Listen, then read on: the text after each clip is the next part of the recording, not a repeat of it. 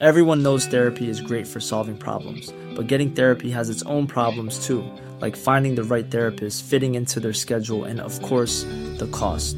Well, BetterHelp can solve those problems. It's totally online and built around your schedule. It's surprisingly affordable too. Connect with a credentialed therapist by phone, video, or online chat, all from the comfort of your home. Visit betterhelp.com to learn more and save 10% on your first month. That's BetterHelp, H E L P. Hey, I'm Ryan Reynolds. Recently, I asked Mint Mobile's legal team if big wireless companies are allowed to raise prices due to inflation. They said yes. And then when I asked if raising prices technically violates those onerous two year contracts, they said, What the f are you talking about, you insane Hollywood ass?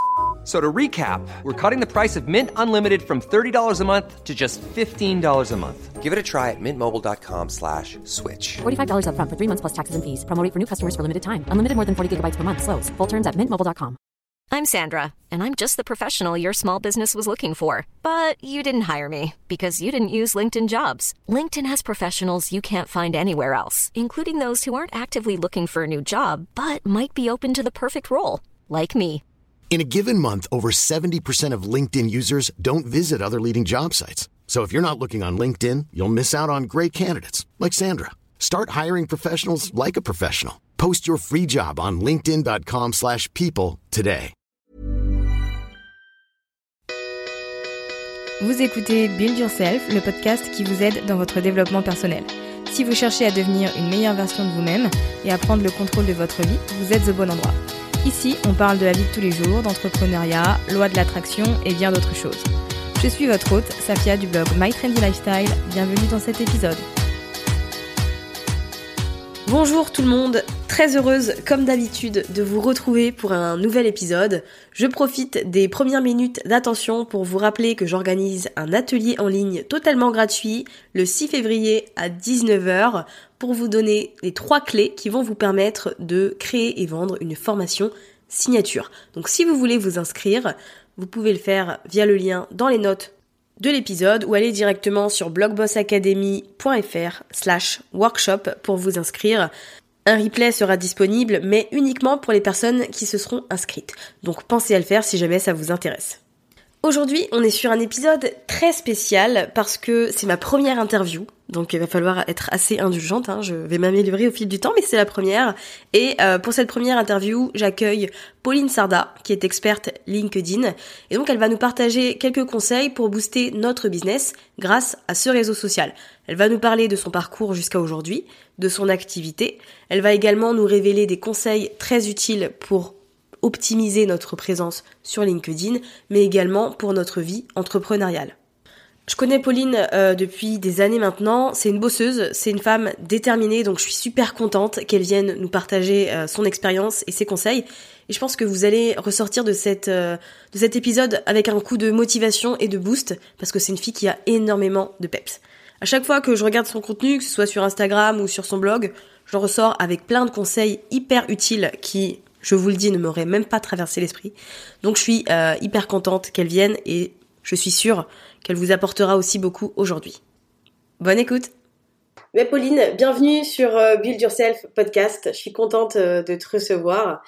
T'es la première année de la première année, la première invitée de l'année 2020. Donc je suis contente que ce soit toi. Ben, ça me fait super plaisir que tu m'invites, euh, que tu m'invites quoi. Ça me fait vraiment plaisir. En plus, ça fait, euh... enfin, en fait, je te suis depuis le début. Et oui, on se connaît depuis des années. Euh, voilà, c'est ça. Donc, donc voilà, ça, ça, me fait super plaisir et voilà. Tu vas nous éclairer aujourd'hui sur LinkedIn et tous ces, ces, bénéfices, on va dire, ces avantages, qui sont quand même pas mal méconnus, euh, je trouve. Ben, je sais pas, c'est encore un mystère pour beaucoup de gens. Mmh, ouais. Bon, avant d'entrer de, dans le vif du LinkedIn, je pense que c'est bien qu'on parle un peu de toi. Donc j'aimerais bien que tu nous dises un peu bah, d'où tu viens, quel est ton parcours, qu'est-ce que tu as fait comme études, quels ont été tes premiers jobs, comment tu as commencé ta vie en fait? Comment j'ai commencé ma vie? Tout un programme. Euh, bah écoute, alors moi j'ai fait euh, euh, j'ai fait des études, ma foi, un peu, enfin classique oui et non parce qu'en fait j'ai mes études supérieures, j'ai fait j'ai fait un BTS en management des unités commerciales en alternance okay. que j'ai fait en tant que conseillère de vente chez SFR. D'ailleurs super enfin, j'ai eu vraiment une, méga bonne expérience. Quoi. Mes, mes bases commerciales, je les ai vraiment acquises chez eux. Et euh, seule difficulté, seul ombre au tableau, c'est que je viens d'un, enfin je venais du coup à l'époque d'un bac pro ouais. et euh, venir d'un bac pro, arriver dans des études supérieures, euh, bah en fait euh, tu te fais, euh, tu te fais un peu lyncher quoi par les profs, ah ouais, par... Ça, ouais parce que ils estiment que comme tu viens d'un bac pro, t'es pas capable en fait. C'est ouais, quand même, c'est hallucinant parce qu'au final, ce sont les personnes qui sont en bac pro qui apprennent réellement les choses, tu vois. Parce que en général, t'es hyper dans la théorie, t'appliques rien du tout, et donc une fois que t'as ton bac, bah t'es laissé dans la nature et tu sais rien faire, tu vois. Donc c'est un peu euh, paradoxal. bon, peut-être pas, enfin peut-être pas quand même. Il y a plein de gens, mais je pense qu'effectivement, euh, c'est sûr que t'es es plus dans le concret, quoi. Ouais. Oui, quand, quand, tu fais des études professionnelles, on va dire. Donc euh, voilà. Après, sinon, bah j'ai en plus j'ai tenu mon BTS euh, en haut la main, quoi. Ça s'est super bien passé. Euh. Après, je suis partie à l'étranger. Je suis partie à, à Montréal. Euh, voilà, euh, j'y suis allée pour travailler. Et puis, euh, quand je suis rentrée, j'ai repris un job euh, alimentaire. Tu vois, il me fallait un truc pour que je puisse, euh, pour que je puisse tout simplement prendre un appart.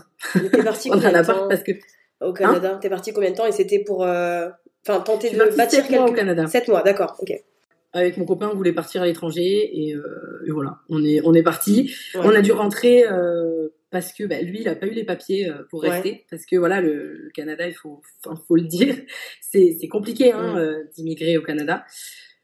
Voilà, donc du coup, on est rentré. Bon, j'avoue, j'étais un peu j'étais un peu dégoûtée. Hein, ça a été un peu dur. ça a été un peu dur de revenir juste pour une question de papier alors qu'on était bien là-bas au final. et puis j'ai donc j'ai repris un job alimentaire.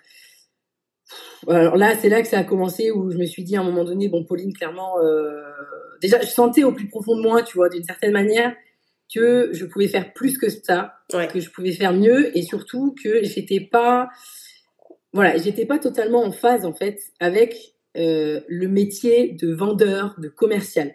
Mmh. Il y avait quelque chose qui me en fait, quand on est dans le commerce, en plus, moi j'ai fait du commerce euh, dans la tech, on va dire, ouais. et puis euh, j'ai aussi été conceptrice cuisine, donc absolument rien à voir avec ce que je fais aujourd'hui. Euh, ça m'a beaucoup plu, hein. vraiment ouais. les deux. Euh, je veux dire, c'est des univers qui me plaisent beaucoup. Donc à chaque fois, j'ai eu de la chance. J'ai travaillé, j'ai été euh, commerciale dans des, des, des, enfin, des secteurs d'activité qui me plaisaient vraiment. Mm -hmm. Mais euh, voilà, il faut se préparer à à se faire écraser quoi. Ah ouais, sur le peur. Bah, bah non.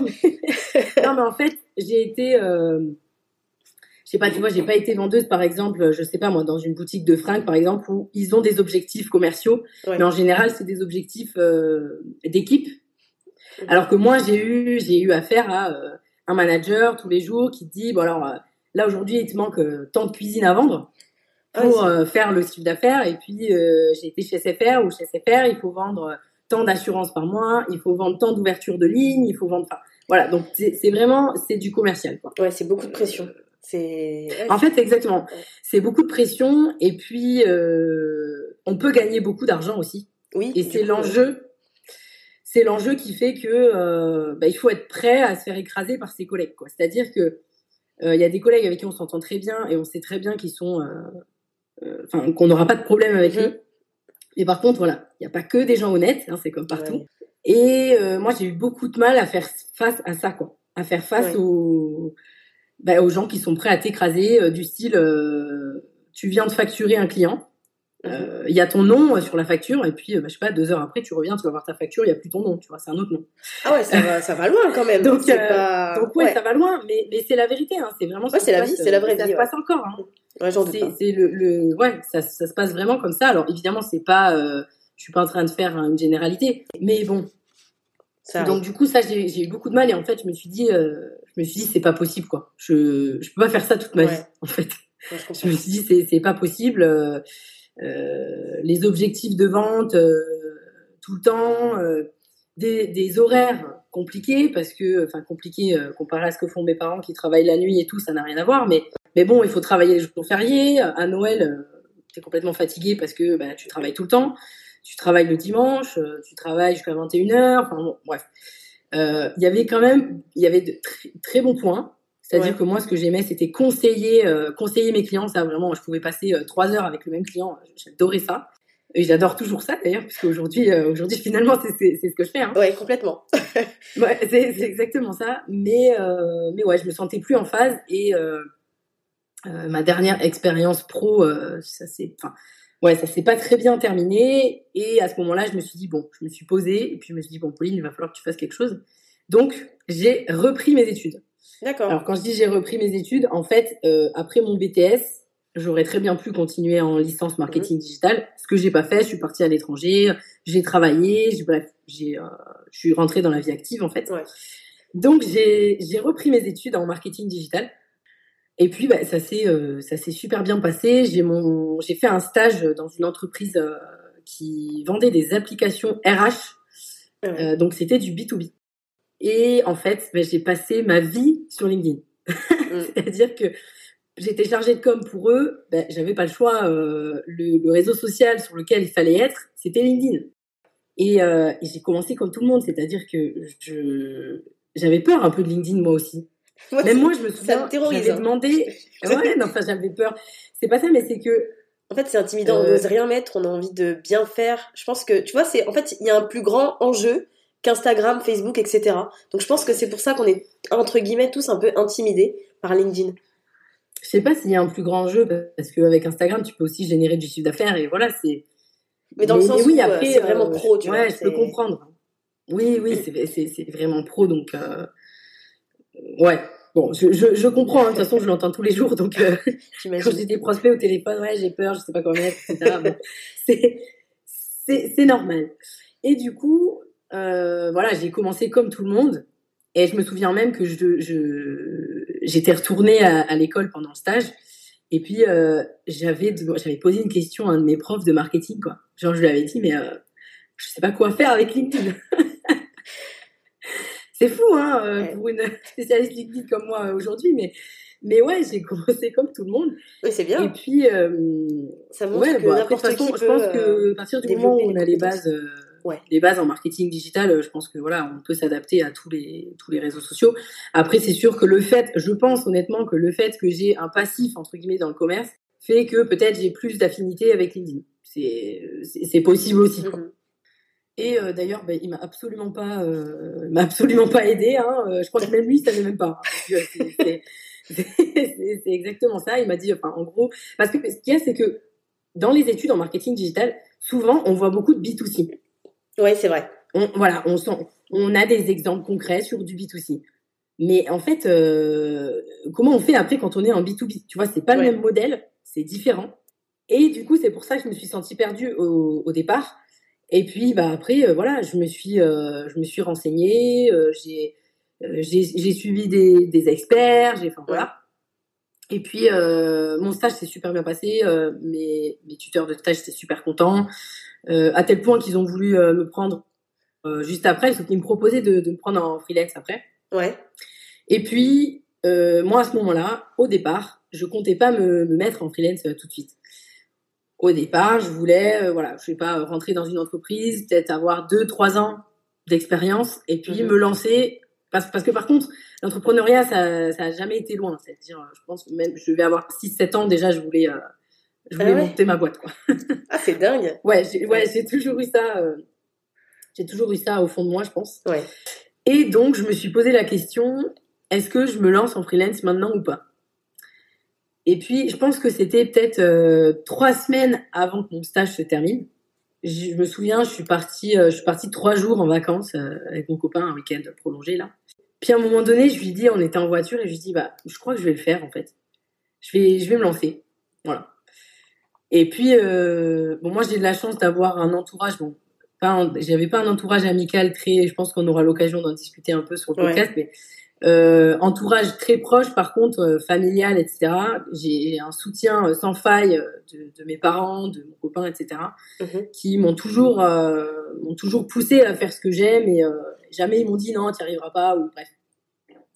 Donc du coup, j'ai dit bon allez, j'y vais. Et au final, euh, j'ai pas signé de contrat avec euh, avec la startup dans laquelle je travaillais. Euh, voilà, question de tarif. Hein, ils n'avaient pas les moyens de voilà, donc euh, ça, ça s'est fait comme ça. Je garde de très bons contacts avec eux d'ailleurs. Hein. C'est juste que voilà, sur le moment, ils n'avaient pas, ils avaient pas les moyens. Et puis, au tout début, ben, je me suis lancée en tant que community manager chargée de communication digitale freelance.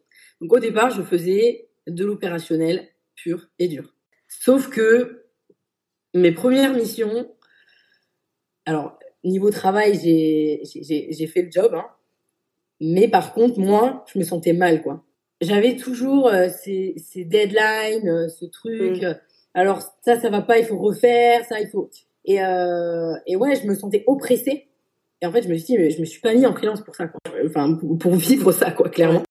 Et puis, euh, bon, de mon côté, ça, au début, ça décollait pas trop. Hein. Voilà, de toute façon, faut être honnête. Hein, au début, hein, il y a toujours le moment où on n'a pas un très bon positionnement, on sait pas exactement ce qu'on fait, on sait pas exactement ce qu'on propose, ni les tarifs qu'on propose. Et du coup, euh, après je m'avance un peu là, peut-être sur, euh, sur, non, non, mais c'est bien. Ça, t'avais peut-être des questions euh, particulières, mais non, mais je te les, je te les poserai au fil du truc. ouais. Et puis du coup, je me, je me suis posée en fait. Je me suis dit bon là c'est pas possible. Non seulement ça décolle pas des masses. Bon après ça faisait que deux mois et demi, trois mois. Hein, donc naturel impatient. mon naturel impatient m'a rattrapé. Même si je savais que c'était long de, euh, de développer son, son business. Mais voilà, je, me disais, bon, quand même, là, euh, en trois mois, t'as pas eu non plus des masses de clients, t'as pas rentré beaucoup de chiffre d'affaires. Il y a un problème quelque part. Pour toi, ça a été, euh, ça t'a fait peur, le fait d'être aussi incertaine, d'être un peu dans le doute, en fait, de pas savoir où tu vas, pourquoi, etc. Ah, complètement. Ah oui, non, complètement. ça, c'est bah, c'est-à-dire que je me souviens par contre que même si, même quand j'avais pas de clients, je, je, je faisais toujours quelque chose. C'est-à-dire que je travaillais pour ma com, voilà. J'ai essayé de faire des choses quand même, tu vois. Donc j'étais pas non plus à rien faire, à attendre que euh, la mission tombe. Mais j'avais, ouais, j'avais des moments où je me disais, euh, enfin, par exemple, quand j'avais pas de rendez-vous, euh, j'avais pas de rendez-vous prospect qui était prévu, bah, j'étais en stress quoi. Je me disais mais euh, t'as pas de rendez-vous donc euh, ça veut dire que ça veut dire que t'auras enfin que t'auras rien qui va rentrer. Enfin voilà. Oui. Et d'ailleurs, euh, même aujourd'hui, bon alors aujourd'hui, heureusement, j'ai des rendez-vous prospects toutes les semaines. Donc maintenant, c'est tout l'inverse, j'ai plus le temps. on en parlera après parce que je suis épatée par ta, ton, ton quotidien. ah, on non, en parlera non, après. Mais, non, mais je vais pas. Et puis, euh, mais, mais, ce que je veux dire, c'est qu'aujourd'hui, ça m'arrive, genre là, par exemple, c'était, il y a eu la période des fêtes. J'ai eu un peu moins de rendez-vous prospects, mais en même temps, euh, normal, euh, c'est les fêtes. Et le fait d'en avoir moins d'habitude, je me disais, oh là là, euh... enfin voilà, tu vois, mais même moi, je. Parce que je sais, euh, des fois les gens me disent, ouais, mais t'as l'air super sûr de toi et tout. Mais non, je suis comme tout le monde en fait. En fait, quand il y a une petite baisse. Ouais, je pense que c'est naturel. Oui, c'est ça. On est, on est à notre compte. Voilà, on a, on a beau renvoyer l'image de quelqu'un qui, est, qui est sûr de soi euh, ben nous aussi on passe par des moments de doute et je pense que c'est tout le monde pareil. Euh, enfin voilà, je pense je pense vraiment que c'est tout le monde pareil. Je pense que ça fait partie de l'entrepreneuriat au final. Vu que ton futur entre guillemets est un peu incertain, t'es obligé de passer par ces phases euh, par ces phases là. Ouais, tout à fait, ouais, c'est clair. Donc toi c'est comme ça que tu t'es lancé dans l'entrepreneuriat suite à ton euh, stage. c'est ce qui t'a mis dedans ça. au final. Bah je sais, je savais depuis longtemps que que je voulais me lancer, mais mais ouais, je me suis dit Enfin voilà, on n'a qu'une vie en fait. Mhm. J'ai, euh... il y a quelque chose qui a changé depuis euh, depuis que je suis allée au Canada. Ils ont pas du tout le même, euh... ils ont pas le même mindset que nous. Hein. Ouais, c'est ce que tout le monde dit, tout le monde me, le répète euh, sans arrêt. Non, vraiment, ça n'a absolument rien à voir. Et et ouais, je me suis dit, euh, je me suis dit, on n'a qu'une vie quoi. Enfin, faut que je fasse les choses que j'aime maintenant. Et j'ai pas envie d'attendre plus. Donc je me suis lancée. J'ai dit bon bah de toute façon, bien que pour un si par contre il y avait quelque chose qui m'agaçait, et je pense que ça c'est ma ténacité qui a fait aussi que, que aujourd'hui pour l'instant, hein, parce que euh, on sait jamais, hein, voilà, ça, peut retomber aussi, mais normalement non, j'ai aucune raison d'être euh, d'être défaitiste, on va dire. Mais en fait, il y a des gens qui me disaient, euh, je rencontrais des gens qui me disaient, oh, je leur disais, bon ben ça y est, je vais me lancer, ou alors je me suis lancée, etc. Puis il y a des gens qui me disaient, ouais, non mais de toute façon, t'essayes, et puis si jamais ça marche pas, tu pourras toujours, euh, enfin voilà, c'est pas grave. Et ça, ça avait le don de m'énerver. Parce qu'en fait, je leur disais, mais non, en fait, genre, c'est pas une option. Je vais réussir, c'est tout. Ouais. Il y a pas, je veux dire, c'est pas possible autrement. Donc, dans tous les cas, je vais réussir. Donc, à partir, à partir de ce moment-là, euh, arrêtez de me dire, je vais essayer. C'était Je tes je amis qui te disaient ça? Ouais, j'avais euh, ouais des amis ou pas, tu vois, des, des amis toxiques quoi. Ouais. J'avais j'avais j'avais ça aussi dans mon entourage comme tout le monde et ça d'ailleurs ça fait partie des trucs il faut faut les enlever tout de suite hein, de sa vie Exactement. pour euh, Exactement. pour réussir parce que parce que sinon on n'y arrive pas. Mais ouais, euh, j'avais pas mal de gens, même des gens que je rencontrais en soirée, tu vois, comme ça, ouais, bah, de toute façon si t'essayes, voilà. Bah non, euh, moi j'étais pas euh, j'étais pas là-dedans. Moi c'était euh, c'était je réussis ou pas. C'est c'est voilà, il y a pas d'option. Ouais, C'est pas une option plutôt. Je sais pas, je pense que ça a joué sur mon truc. Genre, je me dis, mais non, en fait, il y a pas, j'ai, j'ai pas de plan B. Ouais, mais moi je suis sûre que ça t'a aidé parce qu'au final ça a conditionné ton esprit à te dire euh, bah je vais tout faire en fait. Je vais faire absolument ce qu'il faut parce que je crois en moi, je crois en mon projet. Donc euh, je vais aller au bout Ouais. du truc. Je pense que ça t'a complètement aidé. Et c'est ce qui manque à Non, plein de gens, ah je ouais, pense. hein. Parce que tous les jours, j'ai des, euh, des auditrices qui viennent me voir et qui Mm. me disent qu'elles ont un projet de business, etc. Mais qu'elles n'avancent pas, qu'elles n'ont pas de plan, qu'elles savent pas par où commencer. Je leur dis, ok, mais le problème, c'est pas l'absence de plan, c'est dans la tête, en fait. Faut que tu crois en toi, faut que tu crois en, en ce que tu veux faire, etc. pour que, pour que les choses avancent. Ah, mais complètement. Ouais, mais c'est, une question de vision, en fait. hein. Ouais. Non, mais c'est vrai. Mais après, c'est, la peur de, de se lancer peut aussi jouer beaucoup, donc, euh, Oui, oui. Après, le fait de pas savoir par où commencer et tout, je, enfin, je peux comprendre, hein. Mais bon, euh, bah, en fait, faut commencer par euh, demander son numéro de sirette et puis euh, une fois que c'est fait, on y va, quoi. non, mais franchement, ouais. moi, c'est non, mais moi, c'est presque ce que j'ai fait. C'est-à-dire, je me suis pas posé 10 millions de questions. Moi non plus, mais je savais que si je commençais à me poser des questions, euh, j'avancerais pas, donc euh, je me suis dit lance-toi quoi. Au bout d'un moment, faut le faire. En fait, en fait, il vaut mieux, il vaut mieux attendre, enfin faire les choses, et puis euh, les problèmes arriveront de toute façon. Enfin, Ah les ça. problèmes arriveront. Il n'y a pas que des problèmes, mais euh, il faut, il faut pas, il faut pas prévoir les problèmes, parce que de toute façon, ça se passera jamais exactement comme on l'avait prévu. Donc, il faut faire face aux problèmes au moment où ils sont là. Il faut pas les anticiper, parce qu'il n'y a rien de mieux que pour se prendre la tête, stresser, être anxieux. Euh, même si, enfin, je veux dire, je suis pas parfaite, hein, ça m'arrive encore, hein, d'anticiper des fois des choses, mais des fois je me dis bon, non, stop, euh, genre maintenant t'arrêtes de penser, quoi. Et puis euh, au moment où si ça arrive, là tu, là tu regarderas le problème en face. Mais pour l'instant il est pas là, donc Donc on ça arrête sert à rien de mettre de l'énergie dedans, ça c'est sûr. Exactement, c'est ça. Donc c'est comme ça que t'es arrivé sur LinkedIn du coup, grâce à ton Ouais. job de community manager. Et pour ouais, toi, est-ce que à quel point c'est important d'être sur LinkedIn quand on est entrepreneur? Est-ce que c'est indispensable d'y être? Bah indispensable. Euh... Non, je serais pas si catégorique, c'est-à-dire c'est pas parce que je suis spécialiste LinkedIn que je vais dire euh, ouais non c'est indispensable etc. Je pense que ça dépend les types d'activités. Euh... Maintenant c'est bien parce que c'est. C'est une bonne vitrine. En plus les, les profils LinkedIn sont hyper bien référencés sur Google donc euh... Ouais, c'est vrai. donc alors c'est alors c'est un avantage et à la fois un inconvénient, c'est-à-dire que vaut mieux avoir un profil méga bien optimisé euh, et bien cadré parce que euh, du coup ça peut aussi renvoyer voilà ça peut faire l'inverse Ouais, faut le mettre à jour, aussi clair. renvoyer une mauvaise image. Donc, un, un minima, faut avoir un profil qui est optimisé, qui est bien fait, etc. Je pense pour une grande partie des, des entrepreneurs, non, mais complètement. Enfin, il faut être sur LinkedIn. Est-ce que c'est bien Euh, aussi pour les personnes, bah, pour le B2C en fait, pour les, pour les entrepreneurs qui ne s'adressent pas à des pros?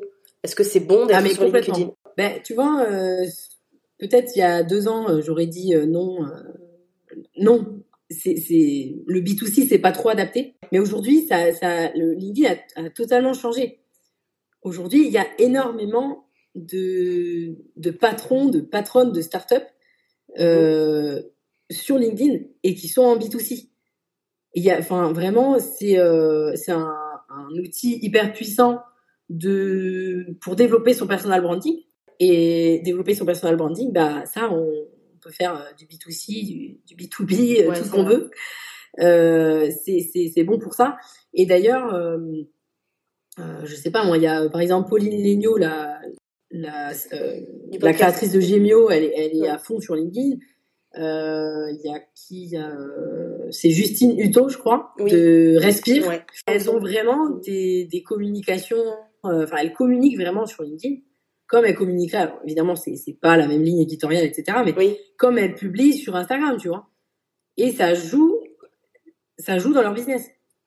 La différence qu'il va y avoir entre un business B2B et un business B2C, c'est que le business B2C, forcément, ça sera moins direct que du B2B.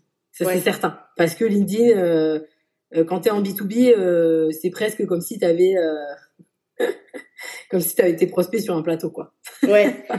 c'est presque ça, hein, c'est presque ça. Alors que le B2C, il va falloir aller chercher euh, le particulier qui a derrière le professionnel. Donc déjà, la démarche, elle est, elle est différente. Mhm.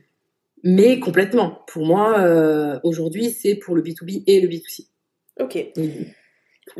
Là, si tu devais euh, donner, je sais pas, deux, trois, quatre conseils euh, aux personnes qui ont un profil LinkedIn, mais euh, qui n'est pas du tout à jour. Comment est-ce qu'elles peuvent un peu pimper le truc pour euh, déjà faire une bonne impression juste avec le profil? Bah alors pour pimper le truc, comme tu dis, bah déjà il faut avoir, alors il y a la, la bannière, là, la partie, la partie au-dessus de la photo de profil. Déjà, il faut, il faut au moins mettre quelque chose.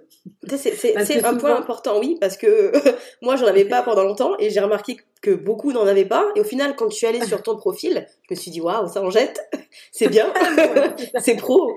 Non, mais en fait, ça montre à minima qu'on a pris soin de sa vitrine, en fait. Ouais. Parce que c'est une vitrine, euh, son, son, profil, finalement.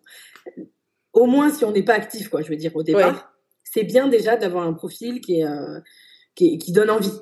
Donc, si la bannière, c'est la bannière bleue dont tout le monde hérite à la création de son profil, euh, ça donne pas forcément très envie. Ouais, c'est vrai. Déjà, ça, c'est important. Euh... Et donc, dans la bannière, tu recommandes qu'on mette, euh, qu'on mette pardon, notre activité, ou qu'on se présente, ou qu'on mette juste, je sais pas, notre nom Est-ce qu'il y a un truc en particulier qui est plus catchy, ou est-ce que c'est comme on sent? Alors, il y a alors, comme c'est de la communication, il y a toujours mille et une euh, réponses possibles. Ouais. Mais je dirais que, à minima, il faut une photo libre de droit. Attention, je précise. C'est toujours important de préciser. Ouais, c'est important. Euh, à minima, en rapport avec son secteur d'activité. Au mieux, le mieux du mieux, c'est d'avoir euh, sa, sa punchline ou sa proposition de valeur qui s'affiche okay. sur sa bannière de manière à ce que euh, le visiteur, c'est exactement comme sur un site web, hein, que le visiteur comprenne tout de suite ce que ce que vous faites. Ok. Tu vois, directement. Ça c'est hyper hyper important. Après, il y a la partie euh, parce que là tu me parles vraiment du profil. Hein, ouais, juste le profil en général. Temps, ouais. euh, après, il y a le titre.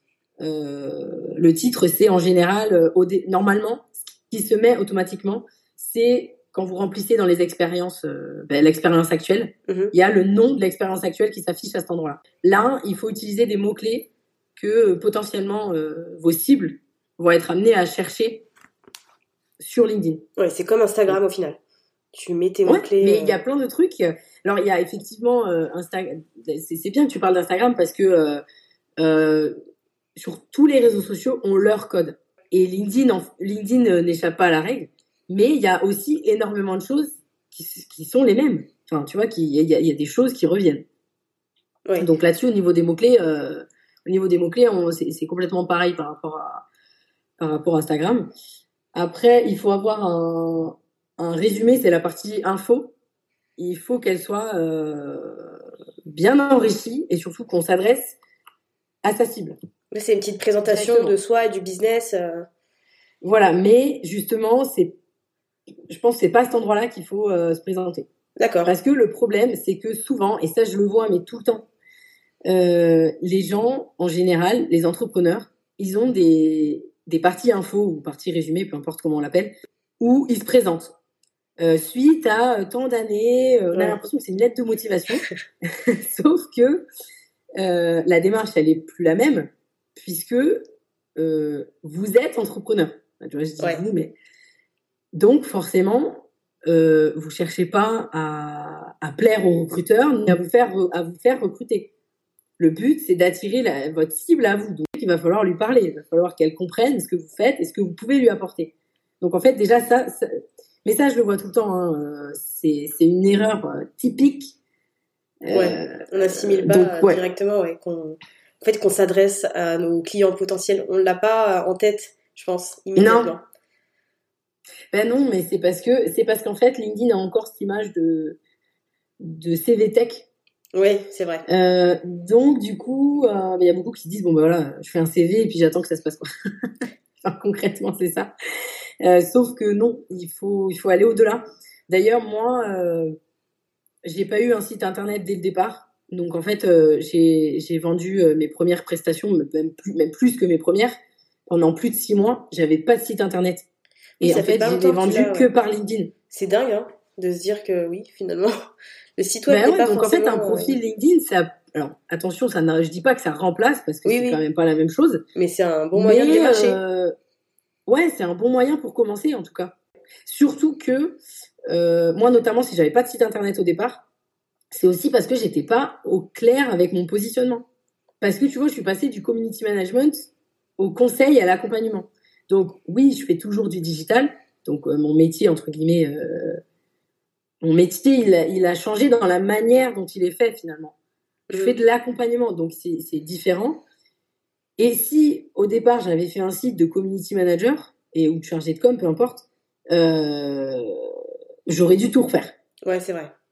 Voilà, j'aurais dû Mm. tout refaire. J'étais, en fait, je le sentais que c'était pas le moment de faire mon site internet au tout début, Mm. tout simplement parce que j'étais pas au point, quoi. J'étais pas au point. Donc, euh, et, et d'ailleurs, euh, quand on fait son profil LinkedIn, c'est aussi une manière de tester des choses. C'est-à-dire Mhm. qu'on on peut tester, euh, je dis alors pas de là à tester différents positionnements, mais on peut tester quand même ce qui marche, ce qui marche moins bien. Mhm. Et du coup, ça permet aussi de, de mieux se positionner. Et par exemple, tu vois l'exercice du titre Oui. dont, dont je parlais juste avant, c'est un véritable exercice parce que il faut, il faut penser à par quoi, par quel mot je veux que ma cible me trouve. Donc ça pose plusieurs questions déjà. Ça pose la question qui est ma cible? Et Oui. ça, il y en a plein qui ne le savent même pas. Et ça pose la question de quelle prestation je propose.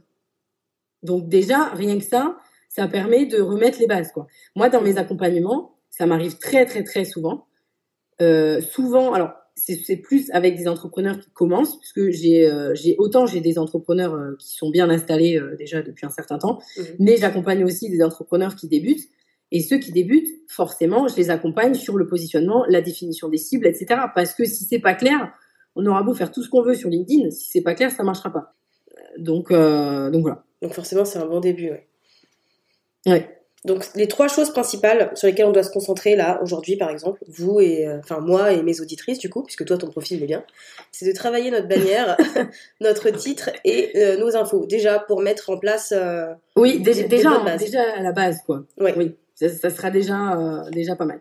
Ah oui, et bon, alors je précise, la photo de profil, elle n'est pas obligée non plus d'être ultra corporate, même pas Ouais. du tout.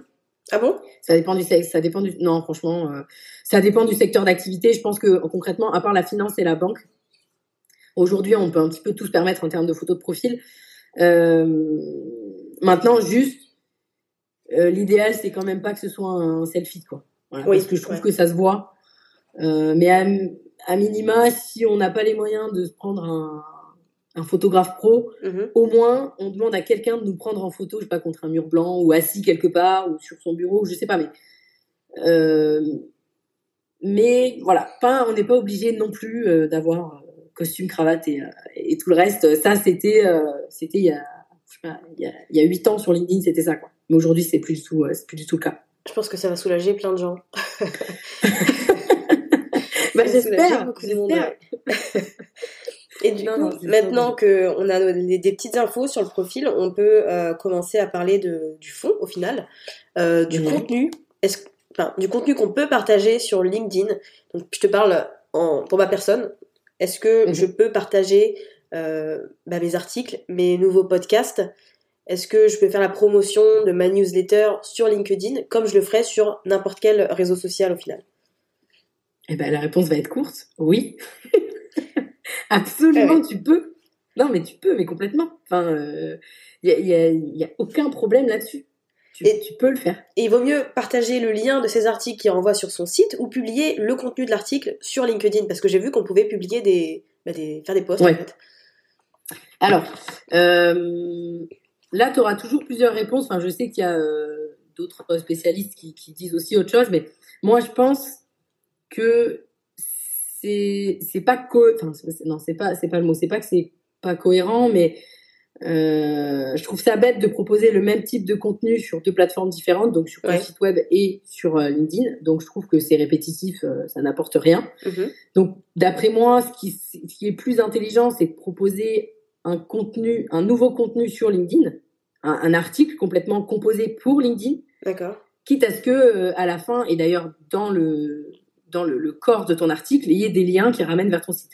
Okay. Ça beaucoup plus intelligent que de faire du duplicate content en fait.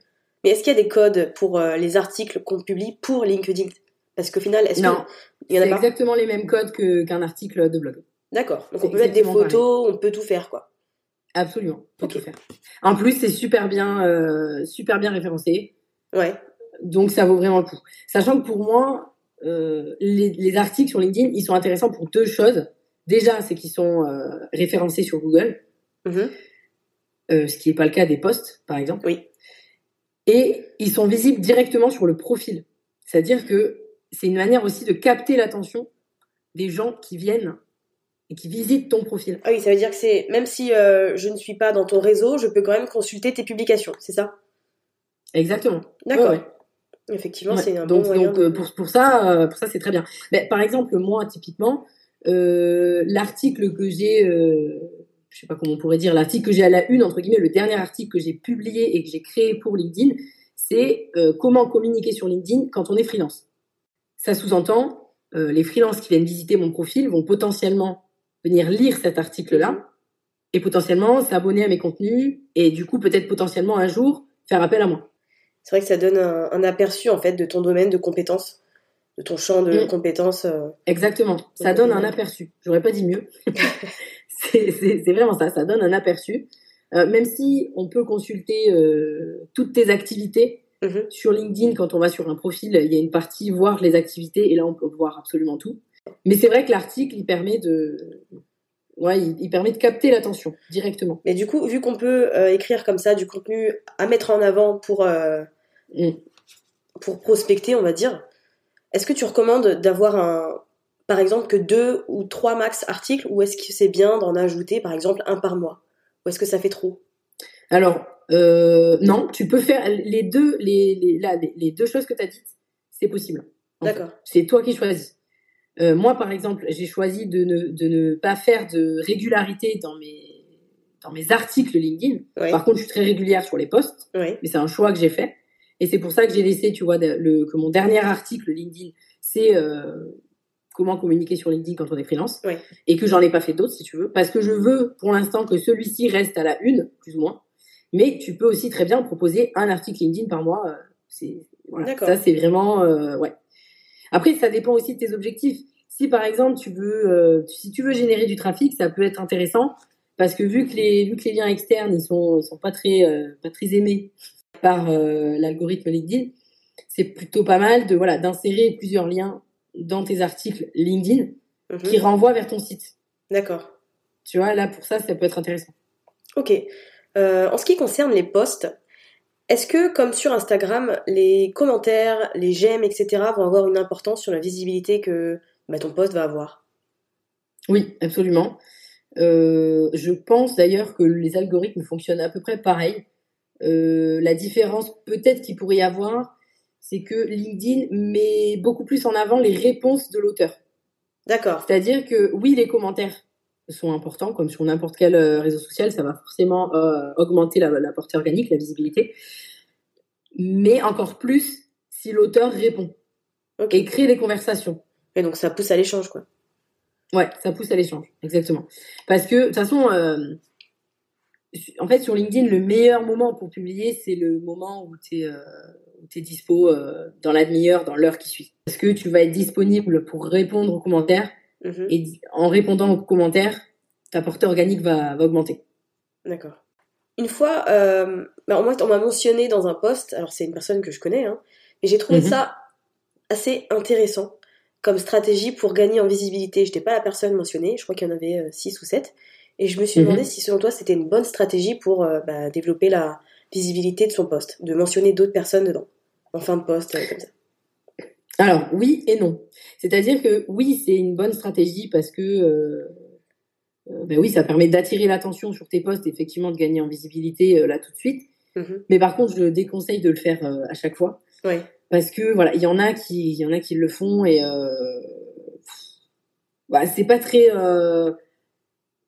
C'est, c'est un, petit- on a un petit peu l'impression, en tout cas quand c'est quand c'est récurrent, quand c'est régulier, on a l'impression que les gens ils viennent juste gratter euh, de la visibilité. Ouais, c'est Et vrai. du coup, je trouve que c'est pas très qualitatif. Par contre, euh, tu peux tu peux le faire. En fait, pour moi, il faut qu'il y ait un intérêt pour la personne euh, que tu identifies D'accord. ou tu lui poses une question, ou tu lui demandes son avis, parce Ouais. que son avis peut apporter quelque chose aux gens qui vont suivre, qui vont suivre les commentaires. Ou alors, je sais pas, cette personne, elle était là avec toi sur euh, l'événement que tu partages, etc. Mais il faut quand même qu'il y ait un intérêt, quoi. Je, je précise, pour moi, ça me paraît évident, mais voilà, je le vois sur LinkedIn, je le vois trop. Il y en a qui, il y en a, c'est-à-dire tu regardes les commentaires et il y a euh, trois, quatre commentaires où il y a 20 personnes qui sont mentionnées dessus. Ouais. Donc c'est fait. Mais honnêtement, moi, quand je reçois euh, des identifications comme ça, bah, j'ai pas envie de lire Ouais, le post. Parce que j'ai l'impression qu'on me force la main. Donc, oui, c'est euh, c'est faisable, mais à petite dose. Mais je pense que ça, je l'explique peut-être plus pour tes, pour tes auditrices. Parce que je pense que voilà, ça, tu le sais, il faut pas, faut, pas, faut pas en abuser non plus. quoi. Mais oui, c'est euh, aussi une, une façon de, de gagner en visibilité euh, sur ce poste-là en particulier. D'accord. Est-ce que les vidéos ont leur place sur LinkedIn aussi? Parce que personnellement, j'avoue que j'en ai jamais vu dessus.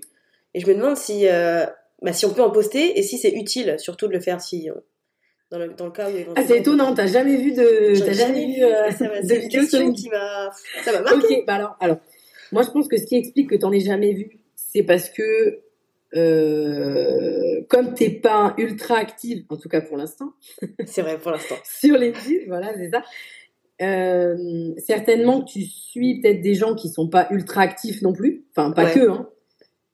Mais sur LinkedIn, déjà qu'on en parlait tout à l'heure, déjà qu'il y a une- beaucoup de gens qui en ont peur entre guillemets. Ouais. Alors le fait de se mettre en vidéo, n'en parlons même pas. Euh, c'est un gap euh, ultra méga haut à passer. Donc ce qui fait, je pense que c'est ça qui explique que tu n'en aies pas vu. Mais oui, il y a de la vidéo sur LinkedIn et d'ailleurs il y en a de plus en plus. Euh, bon moi forcément vu que vu que j'ai beaucoup de contacts et que et que j'échange pas mal avec pas mal de créateurs de contenu Mhm. sur LinkedIn, forcément moi je vois passer énormément de vidéos. Donc oui, la vidéo a sa place sur LinkedIn. Maintenant, euh, le point le point négatif, je dirais, c'est que bah ça part dans le flux. C'est-à-dire Ouais. ça s'oublie dans le flux. C'est-à-dire que c'est pas comme euh, YouTube où c'est référencé ou alors sur euh, sur IGTV où c'est euh, ou au moins c'est sur ton feed quoi. Oui, On peut ouais. on peut on peut y accéder. Que là, il va vraiment falloir aller les chercher, etc. Donc oui, on peut faire de la vidéo. Maintenant, je pense que c'est pas euh, c'est- pas le format euh, où- sur lequel il va falloir investir du temps. Alors quand investir du temps, pourquoi pas faire des vidéos de 1 minute, 1 minute 30 Ça Mhm. oui. Mais faire des longues vidéos, non. D'accord. Clairement, clairement, c'est pas. euh, Enfin, pas encore. Après, ça, ça aura peut-être changé euh, dans trois mois, mais. Mais euh, oui, ça, a sa place, mais voilà, c'est vraiment des formats très courts. Ouais, donc là, pour, euh, pour nous qui n'y connaissons rien et qui commençons, Mm. c'est pas la, chose sur laquelle il faut se concentrer. Donc là, le mieux, c'est de créer des posts, euh, des posts un peu Je, comme. je sais pas. euh, je, je sais pas si vraiment la réponse elle est pas universelle parce que ça va vraiment dépendre voilà des objectifs, du type de business, de ce qu'on veut faire sur LinkedIn. Euh, pourquoi pas se faire de la vidéo sur LinkedIn euh, quand on est déjà un peu un peu à l'aise avec Oui. euh, l'outil. Enfin, Oui. Tu vois. Euh, je pense que le mieux déjà c'est de se familiariser un peu avec LinkedIn et pourquoi pas euh, quelques semaines, quelques mois plus tard, un mois, deux mois, trois mois Mhm. après commencer à publier de la vidéo parce que voilà ça, n'échappe pas à LinkedIn non plus c'est un contenu qui, qui fait gagner en visibilité de dingue et ça Oui. la vidéo c'est euh, c'est pas nouveau et c'est valable sur LinkedIn aussi donc ça fonctionne très bien maintenant euh, par contre il faut absolument pas oublier euh, les sous-titres sur LinkedIn euh, Ouais. pour le coup c'est indispensable vraiment les sous-titres sont indispensables donc ça veut dire que il faut faire un minimum de montage quand même donc il faut aussi être à l'aise avec ça. Maintenant, Disons pour ben voilà, pour répondre à ta question, est-ce que vraiment on peut commencer par ça? Oui, on peut commencer par ça. Il n'y a, pas de problème, il n'y a pas de, il a pas de règle. Maintenant, je conseille quand même d'être à l'aise avec, euh, d'être familiarisé avec LinkedIn avant de le faire. D'accord. Ouais, donc euh, pour ma part, par exemple, je vais me concentrer euh, sur le fait de produire des posts et surtout bah, d'interagir avec les autres, si j'ai bien compris. Exactement. Ah, mais ça, c'est. C'est hyper important. Enfin, ah, ah, mais c'est hyper important. Ok. C'est même la, c'est même la base. Je, pr- je préfère que, que tu fasses. que, que tu prennes le temps d'échanger avec les autres et que tu publies rien. Ok. Enfin, tu vois, Ouais, pour l'instant. Euh, plutôt que tu publies et que tu n'interagisses pas. d'accord.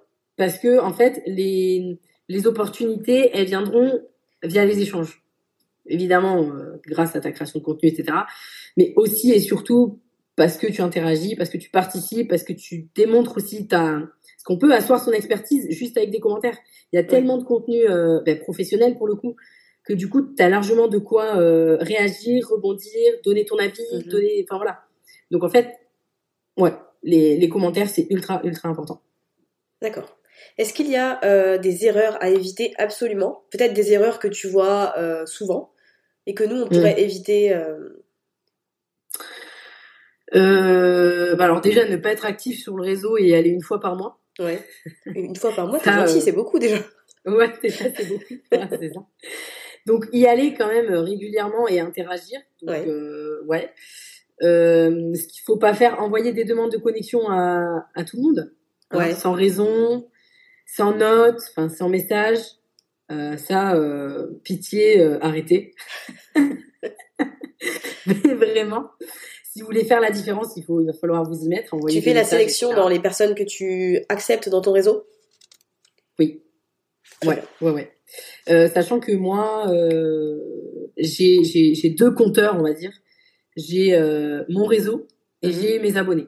C'est deux. Il y a deux compteurs différents en fait sur LinkedIn, c'est possible. D'accord. C'est-à-dire que euh, ton réseau, c'est les gens avec qui tu peux échanger Mhm. via la messagerie. Ouais. Les gens qui sont abonnés, c'est plus des gens qui voilà qui vont s'abonner à tes contenus parce qu'ils veulent suivre. Euh, bah, ils, veulent, ils veulent suivre tes contenus, ils veulent apprendre des choses, etc. Euh, après, ce qui a de bien pour ça, en tout cas de mon côté à moi, c'est que forcément derrière, moi, je peux les recontacter, ceux qui s'abonnent. Du coup, parce qu'ils m'envoient pas, ils m'envoient pas forcément de demande de connexion, parce que j'ai décidé, j'ai choisi, il y a, ça fait un petit moment maintenant, il y a peut-être 8-9 mois, j'ai choisi de mettre en avant le bouton euh, suivre plutôt que se connecter sur Ouais. mon profil LinkedIn. C'était possible aussi de différencier les deux.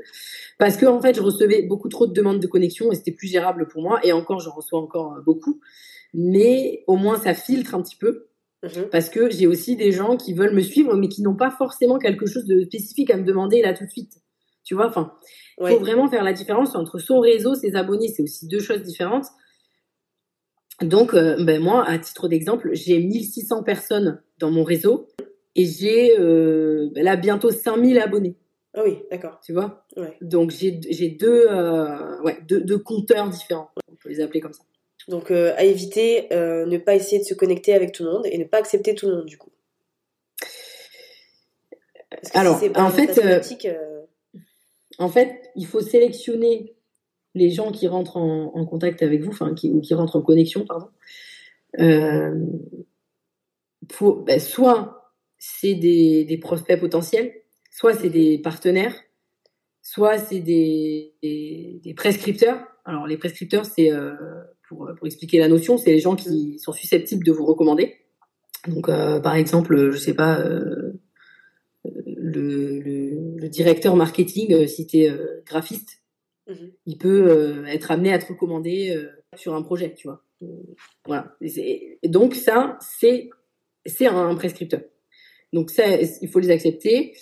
Euh, confrères, consoeurs ou entre guillemets concurrents, hashtag Ouais. concurrent.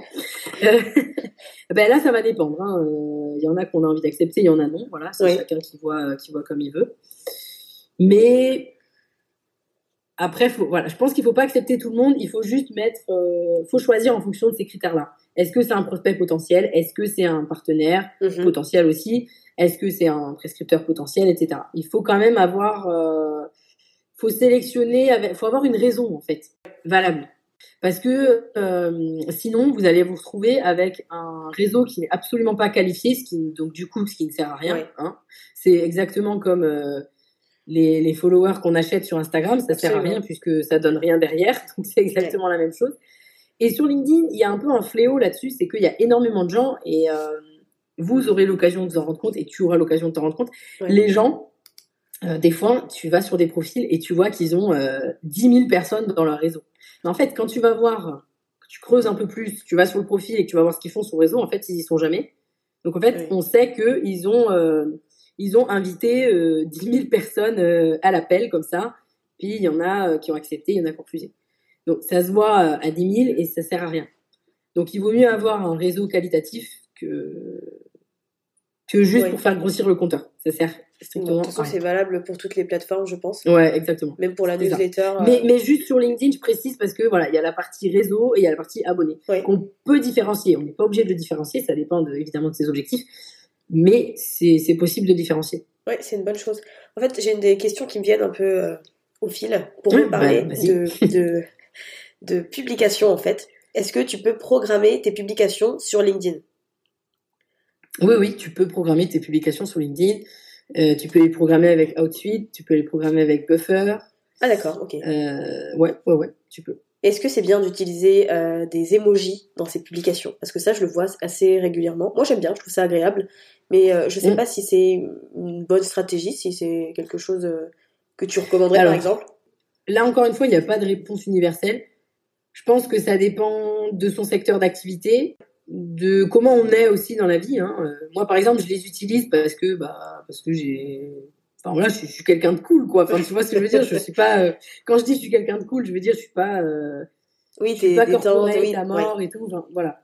Donc du coup, moi, je les utilise. Maintenant, euh, comme c'est comme pour tout, voilà, avec parcimonie, hein, pour que faut quand même que le texte reste lisible. Non, parce que des fois, quand on voit, des fois, il y a des, des fois, il y a trop d'émojis. Donc trop d'émojis, c'est pas bon non plus. Mais je, en tout cas, c'est pas quelque chose où je, où, où, je vais dire euh, non, il faut pas euh, mettre d'émojis. Non, vous pouvez mettre des émojis sur, sur euh, LinkedIn. Il n'y a pas de problème. D'accord. Euh, je voulais parler un peu démarchage avec toi, parce qu'après tout, mhm. je, je, suppose que parmi mes auditrices, il y en a qui sont particulièrement en B2B, et donc peut-être qu'elles peuvent démarcher à travers LinkedIn, mais qu'elles ne savent pas forcément comment faire. Est-ce que tu as des petites recommandations, des petits conseils euh, d'abord pour surmonter un peu la peur de, de, démarcher, parce que ça peut être assez euh, mhm. effrayant de se jeter un peu euh, à l'eau. Et ensuite, bah, dans la forme, en fait, comment est-ce que tu démarches sur LinkedIn? Parce que tu peux ajouter un message à ta demande d'ajout au réseau. Est-ce que c'est par là que tu t'introduis ou? Alors oui, déjà oui, tu peux tu peux t'introduire comme ça, mhm. effectivement. Après, il y a plein de il y a plein... en fait sur LinkedIn, il faut bien se dire il y a il y a des opportunités partout, tout mhm. autour, tout le temps. Mais vraiment, c'est-à-dire, enfin, au bout d'un moment, et j'éduque mes clients dans ce sens-là, c'est-à-dire de, ouais, on, au bout d'un moment, on a un peu un radar opportunité, quoi. En fait, moi, je ne démarche pas. C'est simple. Démarchage pur et dur, prospection froide, non. Tu l'as jamais fait? Absolument pas. Non, jamais. D'accord. Jamais. C'est ça aussi. Alors, je vais dire la magie, même si absolu. Attention, ce n'est pas magique, mais c'est ça aussi la magie de LinkedIn d'une certaine manière, c'est que ça permet de faire du démarchage sans en faire réellement. Ce que je veux dire, c'est que euh, après, encore une fois, là, c'est vraiment euh, moi ma manière de voir les choses, les méthodes que j'emploie. Mais il y a des, il y a aussi des, des, spécialistes LinkedIn qui font de la prospection pure et dure et qui sont, on n'est pas du tout sur les mêmes créneaux. C'est-à-dire mmh. que euh, voilà. Donc effectivement, c'est possible de faire du démarchage euh, et de la prospection dite euh, froide. Ouais. Donc euh, ça va être envoyer plusieurs, envoyer plusieurs demandes de connexion par jour, etc. On peut même installer des robots. moi, ce que je ce que je recommande pas, ou alors mhm. je le recommande, mais que pour les grosses grosses boîtes qui ont des gros objectifs commerciaux. En plus de ça, il vaut mieux avoir le, le forfait premium, enfin l'abonnement premium quand on veut faire du de la prospection à grande échelle. Mais moi, je suis pas du tout déjà euh, sur, sur ce créneau-là. Mais bah, en fait, sur LinkedIn, il y a mille et une manières de. En fait, on rebondit et on saisit les opportunités. Si, par exemple, on a une, euh, une stratégie de contenu, ça veut dire que logiquement, on réussit à attirer à nous nos cibles. Donc là, il faut pas attendre que les gens viennent à vous non plus. Ça, il va falloir du temps. C'est-à-dire que forcément, au début d'une activité, ou en tout cas quand on se lance sur LinkedIn, il y a forcément un moment il va falloir être ultra proactif. C'est-à-dire que ça vient pas tout seul, non, parce que l'inbound marketing et les stratégies de contenu, on a l'impression, euh, quand on écoute euh, et qu'on lit euh, tous les articles, que c'est magique, qu'il faut rien faire et que les gens ils viennent à toi. Non, c'est pas vrai. Il y a quand même des choses à faire. Et donc, dont une chose là dont je parlais, c'est saisir les opportunités. Donc, quand je dis saisir les opportunités, ça veut dire que si euh, tu as des personnes qui n'ont jamais commenté sous tes posts sur LinkedIn, tu les tu leur réponds.